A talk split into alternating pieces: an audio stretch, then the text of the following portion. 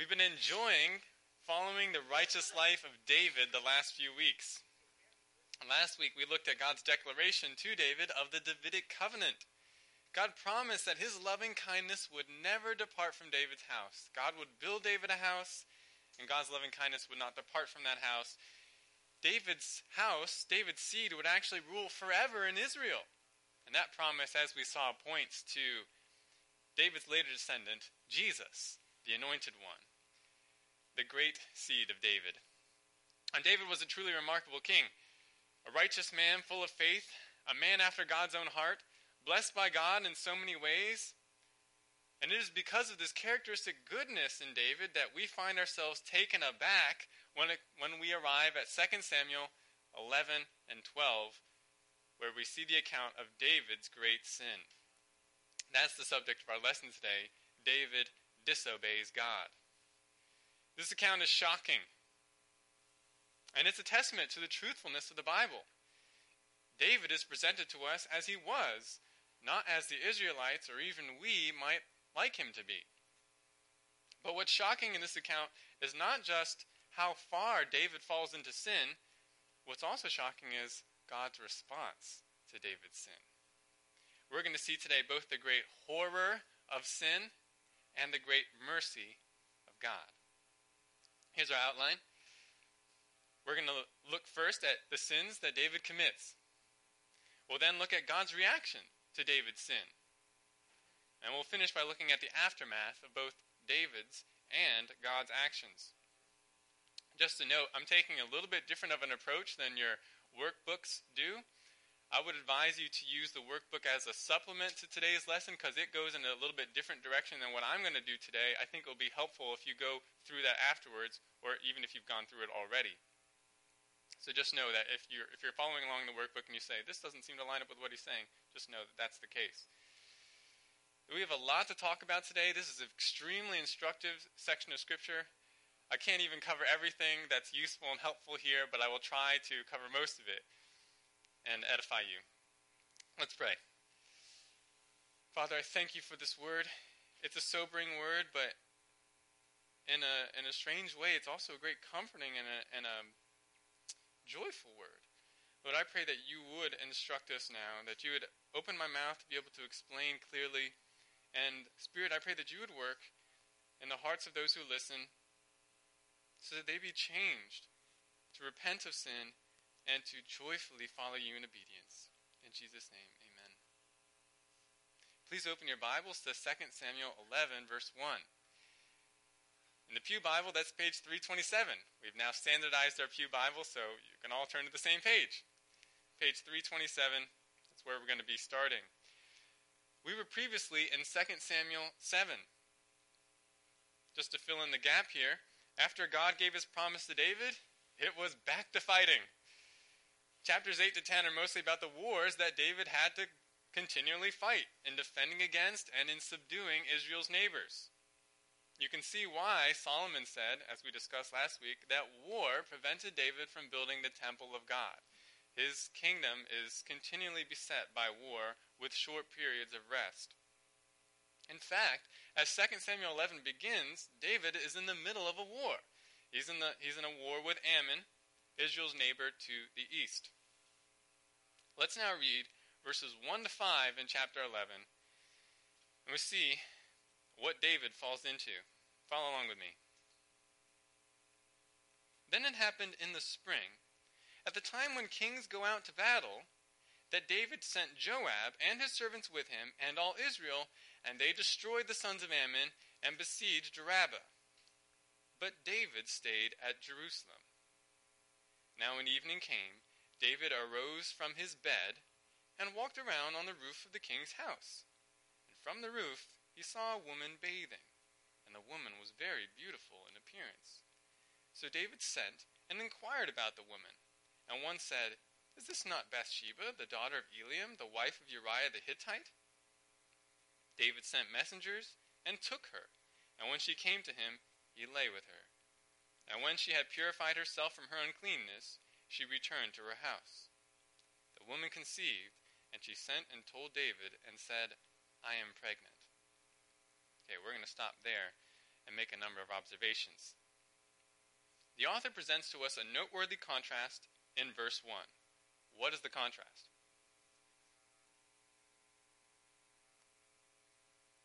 Danny.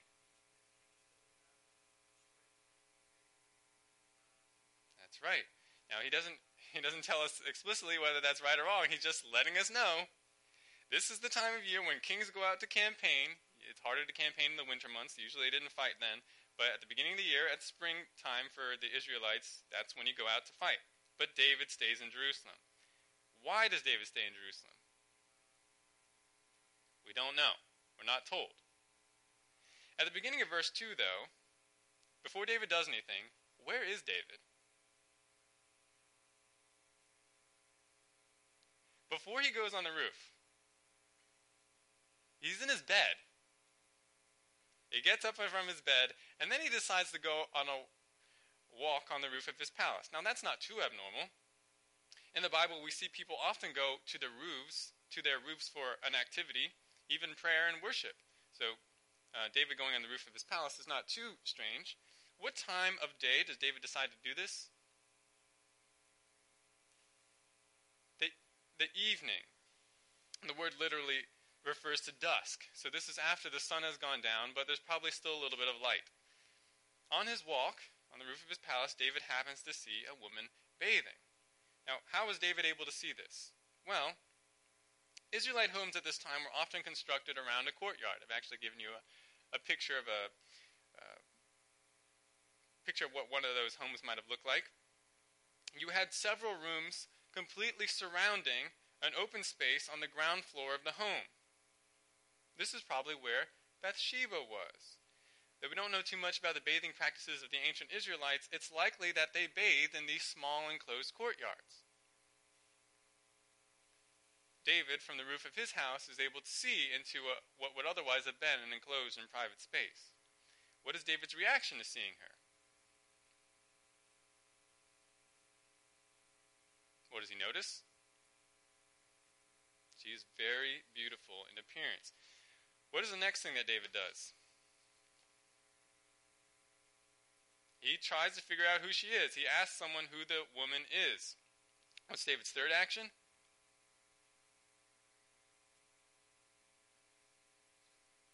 He sends messengers to bring her to him, and then his fourth action is to lie with her.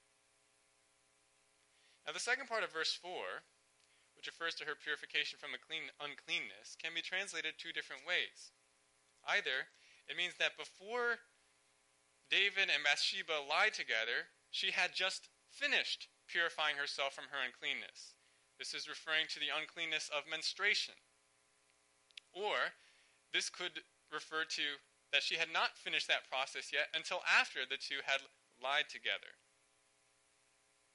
Can be translated either way. But this detail about the purification of her womanly uncleanness what does that tell us about the resulting pregnancy? It is clearly David's child. There's no way that can be Uriah's child. It is clearly David's. After this adulterous episode, Bathsheba returns home, but when she notices that she is pregnant, she sends word to David. Why might it be a big deal for Bathsheba to become pregnant while her husband is away?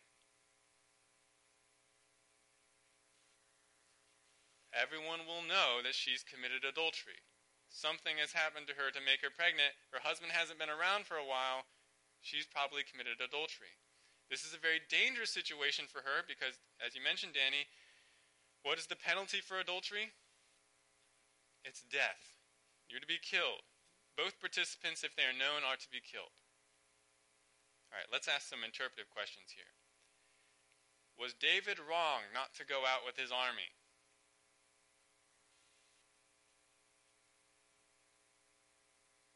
What do you think, Danny? I think so. I would answer yes as well. Not specifically because kings always have to go out to fight in the spring, but because he did not have a good reason to stay behind in Jerusalem.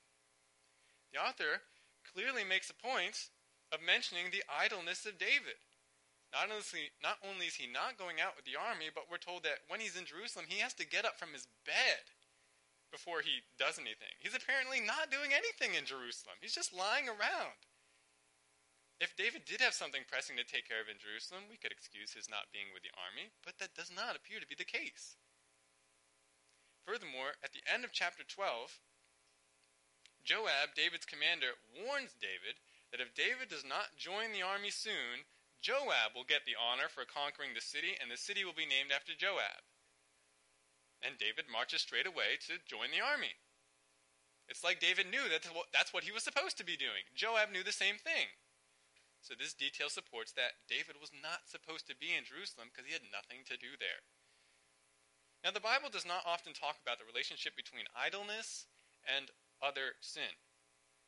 Laziness is often described in the Bible as a as definitely a bad thing because it brings hardship upon the people who are lazy. They don't provide well enough for themselves. They're not willing to work and they suffer.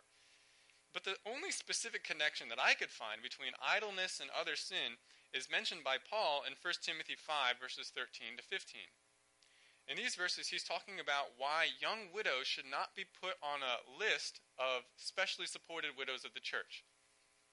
Why? Well, let me actually read the verses. Paul says, At the same time, they also learn to be idle as they go around from house to house, and not merely idle, but also gossips and busybodies, talking about things not proper to mention.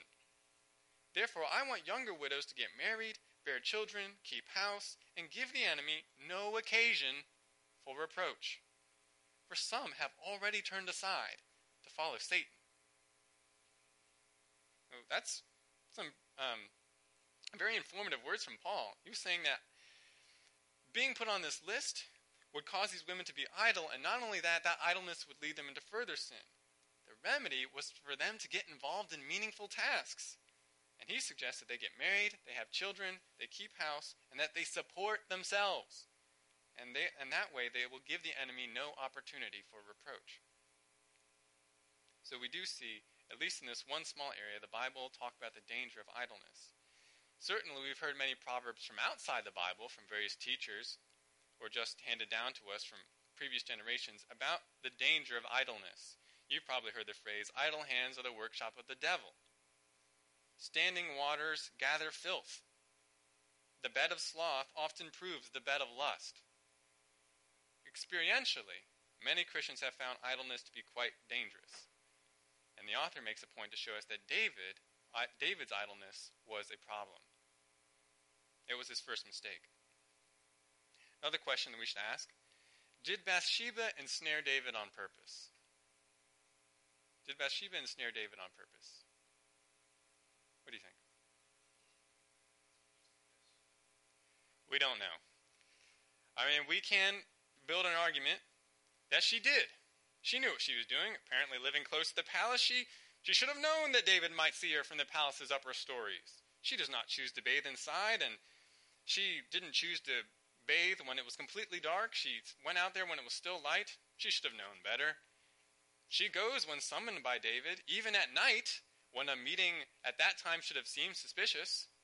She does not cry out, as the law says when a woman is, or when a, a law says that innocent woman ought to do if she's being raped. And afterwards, she makes no attempt to expose David's actions. So Bathsheba, she was doing this on purpose.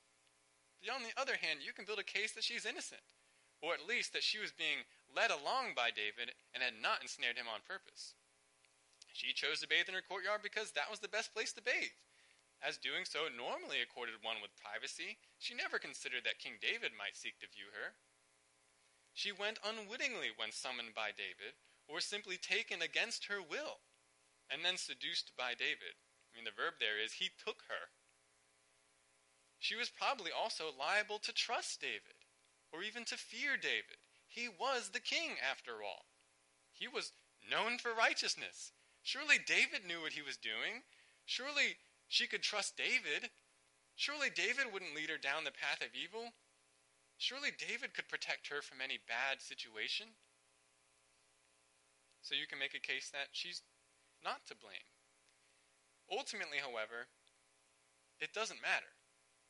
It's not the text's focus. The text is not directing us to Bathsheba's motivations, but only on David's.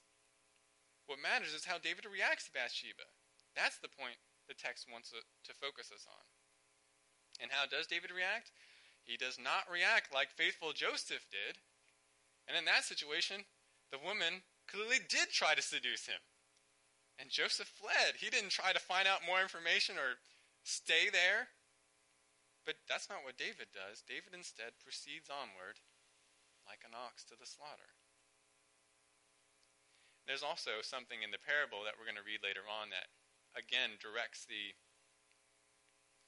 uh, the attention away from Bathsheba doing any wrong, and it's only on David. So, what was David thinking? What was David thinking through all of this? Again, we don't have a lot of evidence in the text. We can't say for sure. But we can see a progression to David's actions. First, it's just idleness. Then, hold on one second, there's an accidental look. Then there's a lustful gaze. Then a sought identity. Then secret meeting. And then the bedchamber. Perhaps all along, David told himself that he would not go past a certain point. I just want to find out who she is. That's all. I just want to meet her. That's all. I just want to spend some time with her. That's all. But this is what sin always does. Though its appetite is monstrous, it never tells you its full designs in the beginning. It merely says, just a little more. Yes, Joe.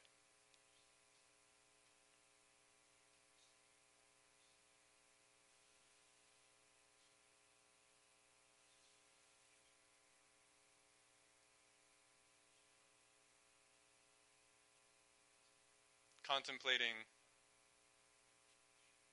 hmm,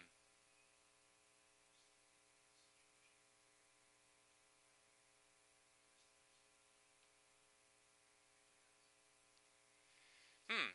I'll just repeat your comment. That is that um, you're you're wondering um, whether David stayed behind because he was, in a way, looking for this kind of opportunity. That he was uh, perhaps thinking that maybe maybe some sort of fling like this would be enjoyable. Certainly, uh, if he wasn't thinking about that outright, the, the situation that he was in, where he's not really doing anything, and when you're in that situation, you're probably just trying to find things that are fun to do, a sinful temptation is going to um, jump on that opportunity. It's like, oh, I've got something fun for you to do. Your flesh will, will go after that. So perhaps David even though we can't say for sure, perhaps he was saying to himself all along, Oh, I'm not going to go that far. But the flesh, it's deceptive. Sin is deceptive. David puts Bathsheba and himself in a very dangerous situation because God saw fit that their rendezvous would result in the conception of a child. What do we do now, David? Bathsheba asks David. Well, David comes up with a plan. Let's see how it unfolds. We're now going to read the rest of the chapter verses 6 to 26. Follow along with me. Then David said to Joab, saying, Send me Uriah the Hittite. So Joab sent Uriah to David. When Uriah came to him, David asked concerning the welfare of Joab and the people and the state of the war. Then David said to, to Uriah, Go down to your house and wash your feet.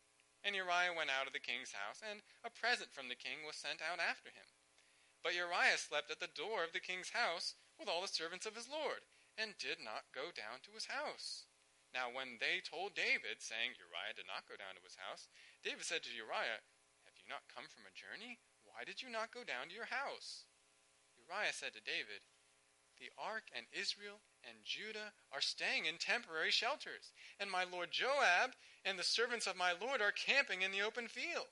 Shall I then go to my house to eat and to drink and to lie with my wife? By your life and the life of your soul, I will not do this thing. And David said to Uriah, Stay here today also, and tomorrow I will let you go. So Uriah remained in Jerusalem that day and the next. Now David called him, and he ate and drank before him, and he made him drunk. And in the evening he went out to lie on his bed with his Lord's servants, but he did not go down to his house. Now in the morning David wrote a letter to Joab and sent it by the hand of Uriah. He had written in the letter saying, place Uriah in the front line of the fiercest battle and withdraw from him, from him so that he may be struck down and die. So it was, as Joab kept watch on the city, that he put Uriah at the place where he knew there were valiant men. The men in the city went out and fought against Joab, and some of the people along, among David's servants fell, and Uriah the Hittite also died. Then Joab sent and reported to David all the events of the war. He charged the messenger, saying, When you have finished telling all the events of the war to the king, and if it happens that the king's wrath rises, and he says to you, Why did you go so near to the city to fight? Did you not know that they would shoot from the wall? Who struck down Abimelech the son of Jerubbesheth? Did not a woman throw an upper millstone on him in the wall so that he died at Thebez? Why did you go so near the wall? Then you shall say, Your servant Uriah the Hittite is dead also. So the messenger departed and came and reported to David all that Joab had sent him to tell. The messenger said to David, The men prevailed against us, and came out against us in the field, but we pressed them as far as the entrance of the gate. Moreover, the archers shot at your servants from the wall, so some of the king's servants are dead, and your servant Uriah the Hittite is also dead. Then David said to the messenger, Thus you shall say to Joab, Do not let this thing displease you, for the sword devours one as well as another. Make your battle against the city stronger, and overthrow it, and so encourage him. And when the wife of Uriah heard that Uriah her husband was dead, she mourned for her husband. Oh, actually, there's one more verse. When the time of mourning was over, David sent and brought her to his house, and she became his wife. Then she bore him a son. But the thing that David had done was evil in the sight of the Lord. Okay, this is a much longer section. We won't be able to observe everything here, but let's notice the main things. What is David's first plan to provide cover up? That's right. Get Uriah to come back and sleep with his wife. If he comes home, it would be normal that a man might eat, drink, and sleep with his wife. That way, everyone will think that. What will they think? That child is Uriah's. He's basically planning to cuckold Uriah. But this plan of deception does not work. Why not?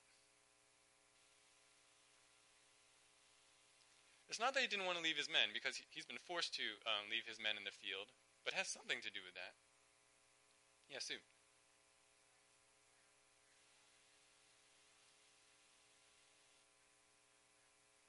Yeah, he he says it's not right that he should be enjoying himself at home while everybody else is enduring hardship in the field. There might be a little message to David through that as well. But he says, It's not right for me to go home in this situation. And I think, as you were suggesting, Sue, this, this points to Uriah's character. He goes far beyond, beyond the standard of a good soldier. He's an extremely noble one. So David comes up with a second plan. What's his second plan to cover things up? Before he gets Uriah killed, he has. That's right, he tries to get Uriah drunk. So that way, Uriah will let go of his convictions and hopefully go home and sleep with his wife. Now, is it sinful to make somebody drunk on purpose? Absolutely. That is a very unkind thing to do. That makes that person quite vulnerable and they might do some things that they'll later regret. But this plan doesn't work either. Even when inebriated, Uriah stands by his conviction not to go home to his wife, but he instead sleeps in the same area as David's other servants. This is a noble guy. Even when he's drunk, he doesn't break his conviction. Now, David, probably desperate by now, comes up with a third plan, and it's the one you mentioned, Esteban. He's going to get Uriah killed by manipulating the battle situation so that the Ammonites kill Uriah. By the way, what position does Uriah hold in David's army? We don't learn it here, but we learn it in another section of Scripture. Not general. I don't know uh, what the exact term would be. Um, once we talk about it, maybe it involves some command. Not general. He is one of David's mighty men uh, one of those sections of Scripture talks about there are various champions of David. He has a group called the 30. It was actually 37 men. And Uriah is one of them. He's one of David's champions. He's a great warrior. He may have some command, as, a, as a, someone I think just mentioned. He was an important part of David's army. But David says it's actually more important that he be killed. David tells Joab to not only purposefully put Uriah where the fighting is fiercest, that would greatly increase the probability of Uriah dying, but then to even withdraw from Uriah suddenly so that Uriah might be alone and overwhelmed. That's going to even further increase the chance that Uriah will die. Notice, who brings the message to Joab detailing how Uriah is to be killed? Uriah does. Isn't that really chilling? But it also points to Uriah's character. He didn't look at the message. The plan succeeds. Uriah is killed. Israel's army comes too close to the enemy walls. And not only does Uriah die, but some of David's other soldiers die too. There's collateral damage just to get Uriah killed. But David's okay with that. Upon hearing the news of Uriah's death, David encourages Joab with the words, Do not let this thing displease you, for the sword devours one as well as the other. Those words about a sword will prove haunting to David. Bathsheba, after hearing of her husband's death, mourns for him. But as soon as is proper, David makes Bathsheba his wife. She joins the royal harem and gives birth to a son, but we're told at the end of the, the passage that the thing that David did was evil in the sight of the Lord. Let's ask a few interpretive questions now again. After all of this, should David believe that he has executed a successful cover up?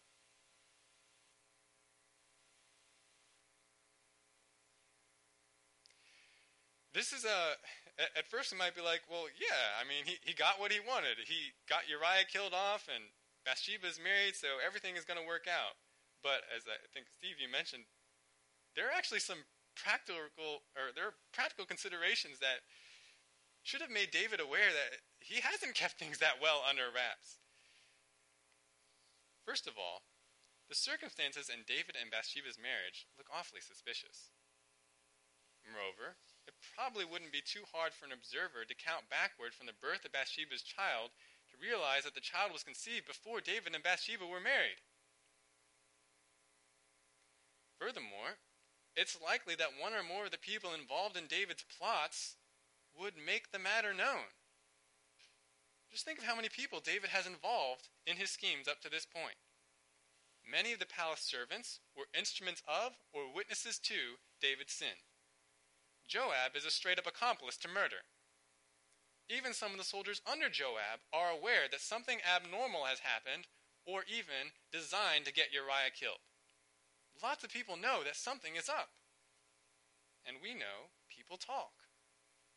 Rumors about David are sure to spread from these sources.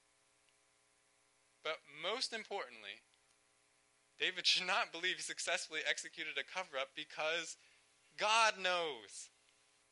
God sees. It was evil in his sight. And God is sure to not let people get away with their sin. This is clear from Scripture. Moses warned Israel in Numbers 32:23. He was speaking specifically to the two and a half tribes who were settling beyond the Jordan, and they had made a vow to fight for the rest of the tribes. He says, But if you will not do so, behold, you have sinned against the Lord, and be sure your sin will find you out. Your sin will find you out. That's just what sin does. And Jesus says in Luke 12, 2 to 3, when he warns his disciples against hypocrisy, But there is nothing covered up that will not be revealed, and hidden that will not be known. Accordingly, whatever you have said in the dark will be heard in the light, and what you have whispered in the inner rooms will be proclaimed upon the housetops. Sin, even secret sin, will eventually be revealed. Now, certainly all sin will be exposed at the judgment, at the final judgment of God, God will call men to account for every word, thought, and deed that they have committed. But sin is also frequently exposed in this life. Sin has a tendency to come out. Secrets have a tendency to become revealed. No person perfectly covers his tracks or can perfectly keep others quiet. One preacher said it succinctly sin will out. Sin will out.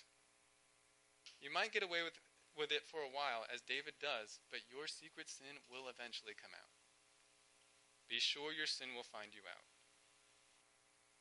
How foolish, then, was David's attempt to cover his sin? What a tragic waste! Uriah is needlessly slaughtered to cover up a sin that was going to be revealed anyways. But this is the senselessness of sin. Sin is horrible. It causes you to do the things that are so foolish and hurtful to yourself and others. How might have David, though, rationalized to justify his actions? To either make them not seem so bad or not bad at all. Yeah, Shane.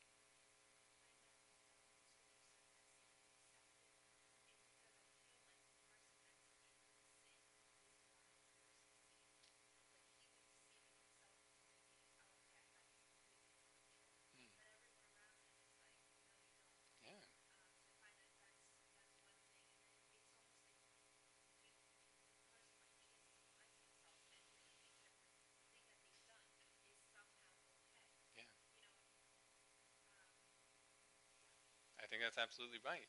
When we talk about the deceitfulness of sin, it's not merely deceiving others, it, it's most primarily deceiving the person who commits it. And certainly that's where these rationalizations come in, where you feel like your sin is not that bad or maybe not bad at all. How specifically might David try to justify his actions?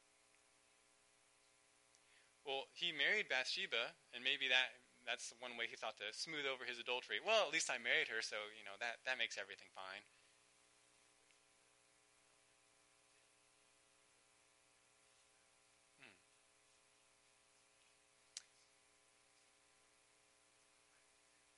You know, that's a good point. That uh, this is definitely one way that the flesh and sin comes at us, is we do a lot of good work for the Lord, or in this case, David for his nation, and it's like, well, why shouldn't I receive something that I want?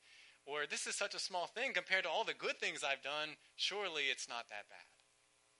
How else might David have tried to justify himself? He may have said, Well, I didn't really commit murder. Why? That's right. It was the Ammonites who killed him. I, I, didn't do it. I mean, he perished due to the hazards of his profession. I mean, he was where the fighting was fiercest, but he could have survived if he was uh, adept enough as a soldier. People die in war. It wasn't really my fault. He may have also rationalized due to his desire to protect Bathsheba I don't want her to get in trouble. I don't want her to die. After all, it really was my fault. I have to do whatever I need to do in order to make sure that she's not executed for adultery. Perhaps he thought that it was better for the people that he do this. It would be more hurtful to people if they knew the truth about my sin. It would actually be less hurtful to them if I just did more sin to cover it up. This is really for the good of the people or maybe the good for the kingdom as a whole. If I don't do this and people find out, then people might question my authority to judge evil. They might even rebel and attempt to overthrow me. For the sake of the peace of the kingdom, I must do these further sins. Yeah, Yin. Right.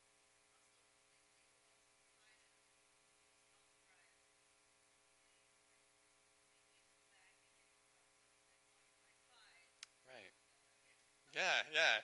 I tried to do the less um, the less hurtful things, but that didn't work. So God, I've got no other choice. Yeah, but with these justifications, like oh, it's for the good of the people, for the good of Bathsheba, for the good of the kingdom, or or whatever he was saying, what's the sad irony to all of them? It's precisely these cover up measures that brought about all the things he feared we're going to see that God's judgment would result in people rebelling against his authority. That he would actually have to flee from Jerusalem. That he would hurt Bathsheba, that he would bring dishonor to himself, that he would discourage the nation, that he would embolden people to sin specifically because he tried to cover up his sin instead of merely confessing it. David probably did rationalize his sin. That's the deceitfulness of sin, as you mentioned, Shay. But his sin and the cover up greatly hurt his people. No matter how he said, oh, this is for the good of the people, it was actually a great hurt to the people.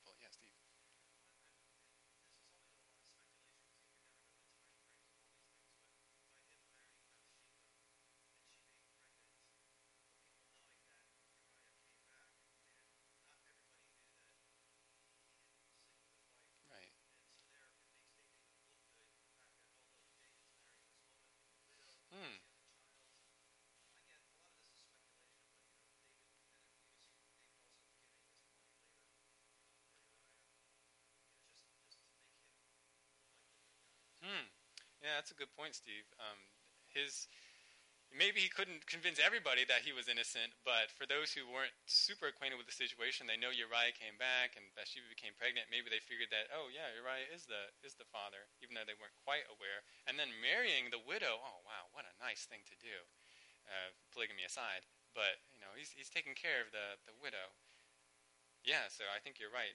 David was painting himself as even the, good guy, even more righteous in this situation, which is horrible because he was actually more evil than people could imagine. He was acting in a more evil way. It's really shocking. It's really so- shocking the extent of sin that David does. But it began with small sins, it escalated into further sins, and he just became more and more deceived in his own mind. And while this is all shocking, there's another part to this account which is also shocking, and that's God's response.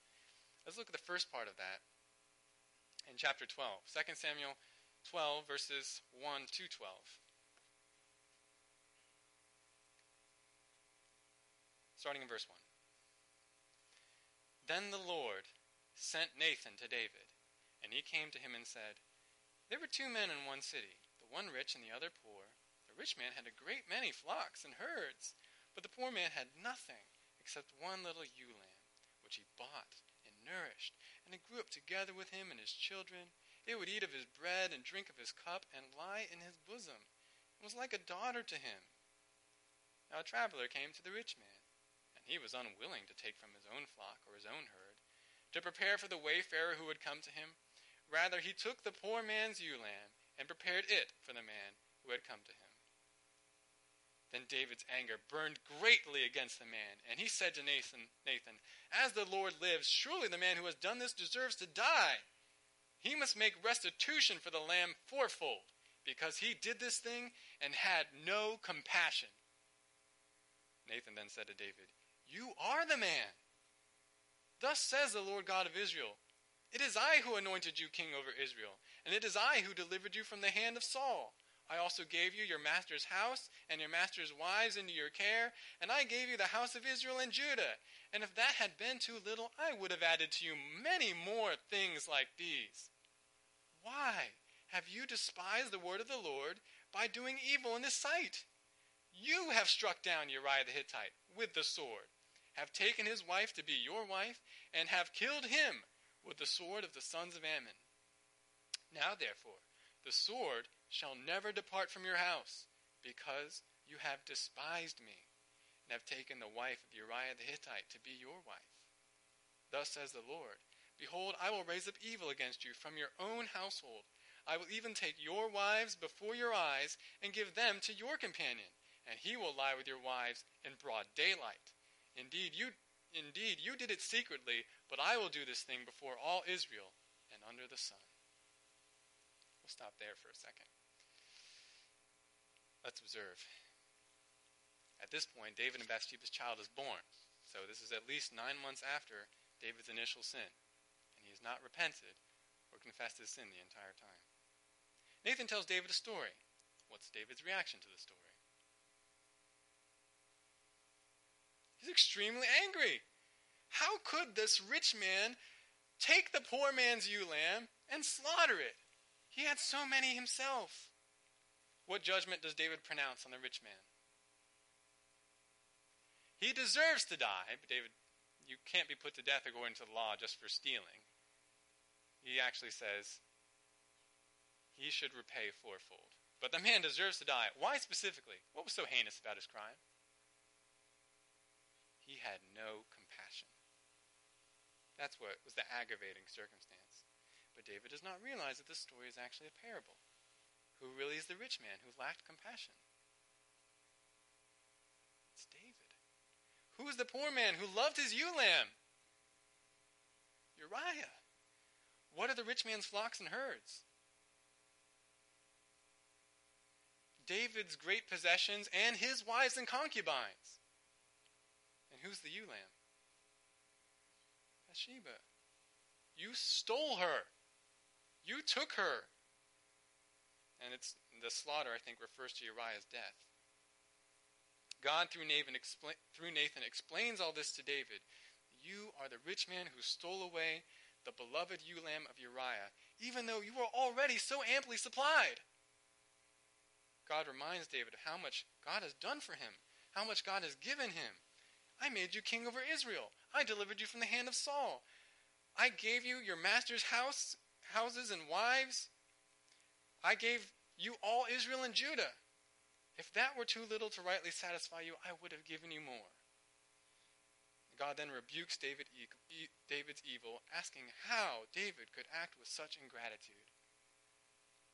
God dismisses absolutely that David had not committed murder. He says, You struck down Uriah. You used the sword of Ammon, but it was you who did it. And then God pronounces judgment. The sword will not depart from your house. Your family will now be full of conflict and bloodshed.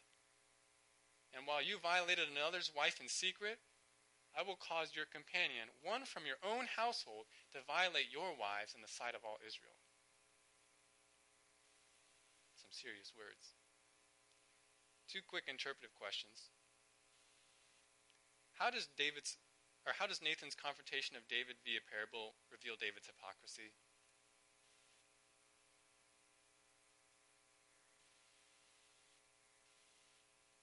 I mean, David does give a righteous pronouncement, right? But why is that a revelation of his hypocrisy? He's willing to pass judgment on the evils of others, but he will not deal with his own evil. This is the definition of hypocrisy. He's passionate. He's incensed at the evil of others, the lack of compassion on others. And yet he will not turn the gaze on himself, will not confess or deal with his own sin slightly different question. And these words from Nathan is God condoning polygamy? I mean, this parable, and then gave you your master's wives. Is God saying he approves of polygamy? The answer is no. What's happening here is that God merely acknowledges the multiplicity of David's wives as further evidence that David's actions are completely unjustified. He just stating how things are rather than approving of it. Now, something we should note about the phrase master's house and master's wives. It's strange because David did actually actually did not receive any of the wives of Saul, though David did marry the daughter of Saul, Michal. In fact, Saul appears to have, to have had only one wife. At least there's only one wife mentioned in the scriptures. While the kings of Israel's neighbors often inherited the harems of the previous king, in this case, the phrase master's house and master's wives appears to simply mean everything that belonged to the previous king. It's not specifically saying, you got some wives from Saul. God is simply saying, I gave you everything that Saul had, all his blessings. We've said before, God tolerated polygamy in the Old Testament, but it was never his design. And nearly every time it's mentioned in the Bible, we see that polygamy leads to trouble. It's actually going to, even for David. So all of this has transpired like a great tragedy. David commits a heinous sin, and then commits an even worse sin, trying to cover up the first. Now David's sin is exposed, and judgment has been pronounced. How could this situation possibly be salvaged? Well, here comes the shocking part. Let's look at verses 13 to 15. Then David said to Nathan, I have sinned against the Lord. And Nathan said to David, The Lord also has taken away your sin. You shall not die. However, because by this deed you have given occasion to the enemies of the Lord to blaspheme, the child also that is born to you shall surely die. So Nathan went to his house. It's just a few short verses, but what happens here is momentous. Let's observe. When his sin is exposed, what does David do? Confesses it. He confesses that he has sinned greatly. And against whom does David say he sinned? The Lord. Obviously, he sinned against other people too, but even here he recognizes it was chiefly the Lord that I sinned against. What does God do in response? He pardons David's sin. God takes away David's sin, and he tells David that David shall not die. This is shocking Because as we've seen, the penalty of adultery is death. Also, the penalty of murder is death. And David did other sins besides these. And he's the leader of Israel. He's to be held to an even higher standard. If anyone deserves to die, it's David. But God says, You shall not die. I've taken away your sin. That's incredible.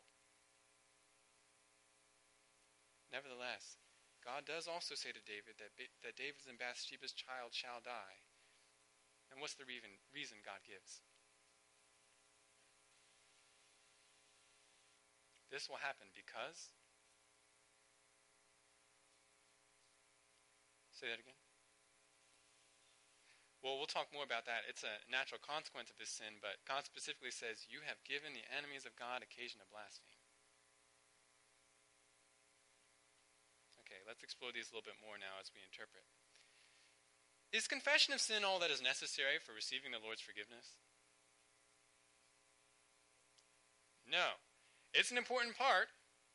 Confession of sin, saying the same thing with God about your sin, is an important part of repentance.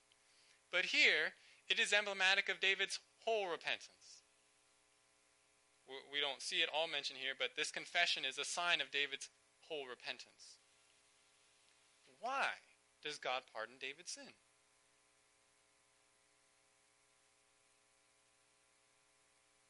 Why does God do that? I mean, that's, That's not what we expect. Or it might not be what we expect. God is merciful. That's what it comes down to, right? I mean,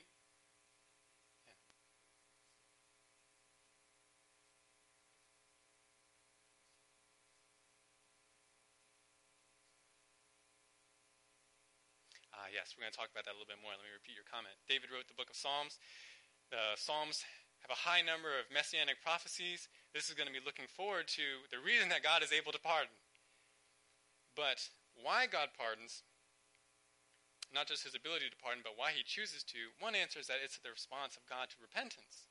David is going to say later in the psalm, actually about this episode, that God does not refuse a broken and contrite heart. So God fully forgives when man fully repents, when man truly repents. But the greater answer is that this is simply the sovereign mercy of God. This is the great mercy of God. God, out of love for David, chooses not to give David what David deserves. David did not exercise compassion toward Uriah, Bathsheba, the nation, or many of the others involved. But God exercised, exercised compassion on David. And this is part of why God is so great. His loving kindness is far greater than we can Imagine. He says, I will be merciful to you, David, simply because I have set my love on you. Now, how can God do this? How can a just God pardon sin? Doesn't that make him unjust? Well, it's as Bill mentioned. God made a provision so that he can pardon sinners. And that is, he was going to provide payment from someone else, a perfect sacrifice. David didn't know what that covering would be specifically. He trusted that God would provide covering and that God could provide pardon. But we know, in the fullness of time, God sent his son Jesus that he might pay for the sins of God's people. God is able to pardon because of Christ's sacrifice. Therefore, God is free to be merciful. However, if God forgives David for David's sin, why does God still punish David? Didn't he say, I, have taken away your sin? Yeah, Steve just mentioned you reap what you sow. Sin has natural consequences. There's another element here, too. David, as the leader of Israel, set a horrible example for his people. And God has seen fit that when Israel's leaders sin, often he gives a special punishment to that leader so that the rest of the nation might fear. The rest of the nation might not be taken off track. You remember Moses. He commits one sin. He does not give God glory when he um, is to bring forth water from a rock. But God says, Because you did not honor me before the people, you will not go into the promised land. Oh, God, did you not forgive Moses when he was repentant? No, I'm sure he did. But he said, You set a terrible example for the people. You're the leader, so I have to make an example of you. And God partially does that to David. Some of these judgments are merely because David's the leader. He set a very bad example, so God needs to make an example of David. But the other part of the answer is that sin has natural consequences. You do reap what you sow. These consequences come to pass regardless of one's repentance and forgiveness. Because sin does immediate damage. The damage is intrinsic to the sin. This, again, is part of why sin is so horrible. It's like sin is a delicious but, but poisonous drink that God has commanded us not to drink. If we continue to drink it in rebellion against God, oh, I don't care what you say, God, I'm going to do what I want. Well, not only will the drink itself poison us, but God will punish us for transgressing his command. But if we start to drink of sin and later repent, though God's justice does not need to come down on us, because through our repentance and faith in Christ, God's justice is satisfied in Christ, nevertheless, we still suffer the effects of sin's poison. We've already taken it in, it's already done its damage to our bodies. That is, it's done its damage to our lives and to the relationships that we have. Obeying God causes us to heal many of the effects of sin, but some of the painful or poisonous effects of sin may not be fully healed for a long time, or maybe not even during our lives, not until God creates a new heaven and a new earth. I mean, really, Adam and Eve is the perfect example of that, right? I'm sure they were repentant, but their effects, the effects of their sin lasted far beyond them. So, God is able, shockingly, to pardon David's sin, to totally take it away, and to pronounce for David, You will not die. But nevertheless, sin has its consequences. We've seen David's shocking descent into sin. We've seen God's shocking, merciful response to David's repentance. But now let's look at the aftermath. What were the results of David's and God's actions? I'll share this by way of summary. First, the promised judgments and consequences of sin do come to pass on David and his house. David and Bathsheba's child does die. David's family becomes racked by conflict. Perhaps in imitation of his father's unbridled lust, David's son, Amnon, rapes his half sister, Tamar. Tamar's brother, Absalom, then later murders Amnon and is banished. Later, after Absalom is allowed to return to Israel, Absalom raises a rebellion against his father. And he nearly destroys David's kingdom. Absalom takes Jerusalem, he captures ten of David's concubines, and then to strengthen the hands of his supporters, Absalom then pitches a tent on the palace roof and goes into David's concubines in the sight of all Israel. God's words of judgment came to pass. Second, though, rather than simply ignore, cover up, or try to forget his sin with Bathsheba, David, as part of his repentance, actually memorializes God's grace to him via a psalm. We don't have time to read it this morning, but Psalm 51 has this as its introductory description. For the choir director, a psalm of David, when Nathan the prophet came to him after he had gone into Bathsheba. Verse 1 sums up the whole psalm. Be gracious to me, O God, according to your loving kindness. According to the greatness of your compassion, blot out my transgressions. This is very surprising, even courageous. I mean, we might ask, who makes a song commemorating the worst sin he ever committed? But David has returned to his previous righteous attitude. He is saying essentially, I don't really matter. God matters. And look at how kind he has been to me. When I sinned against him terribly, he did not cast me off. He heard my cry of repentance, and he cleansed me anew, and he can do the same for you. I want all Israel to remember this. I want them all to know what kind of God they serve. And then there's a third result. A third happening in the aftermath. And that God chooses to display his kindness again to David, to Bathsheba, and to their descendants. Though God allowed Absalom to rebel against David and to send David running for his life, God also delivered David from Absalom. Absalom is killed, the rebellion is put down, David's kingdom is reestablished. But furthermore, though God caused David and Bathsheba's first son to die, God gives the two of them another son. You can actually see it right in 2 Samuel 12. Look down to verses 24 to 25. After the child, the first child dies, verse 24 says, Then David comforted his wife Bathsheba, excuse me, and went into her and lay with her, and she gave birth to a son, and he named him Solomon. Now the Lord loved him and sent word through Nathan the prophet, and he named him Jedidiah, which means beloved of the Lord, for the Lord's sake. Excuse me one moment. Isn't this also astounding? Though the pair suffered greatly because of their sin, God's kindness comes upon them again. He gives them another son, a son on whom God is pleased to set his love, the man of peace, Solomon. God is faithful to his promise. He would not remove his loving kindness from David's house. He redeems the sinful marriage of David and Bathsheba. He gives them joy in him again.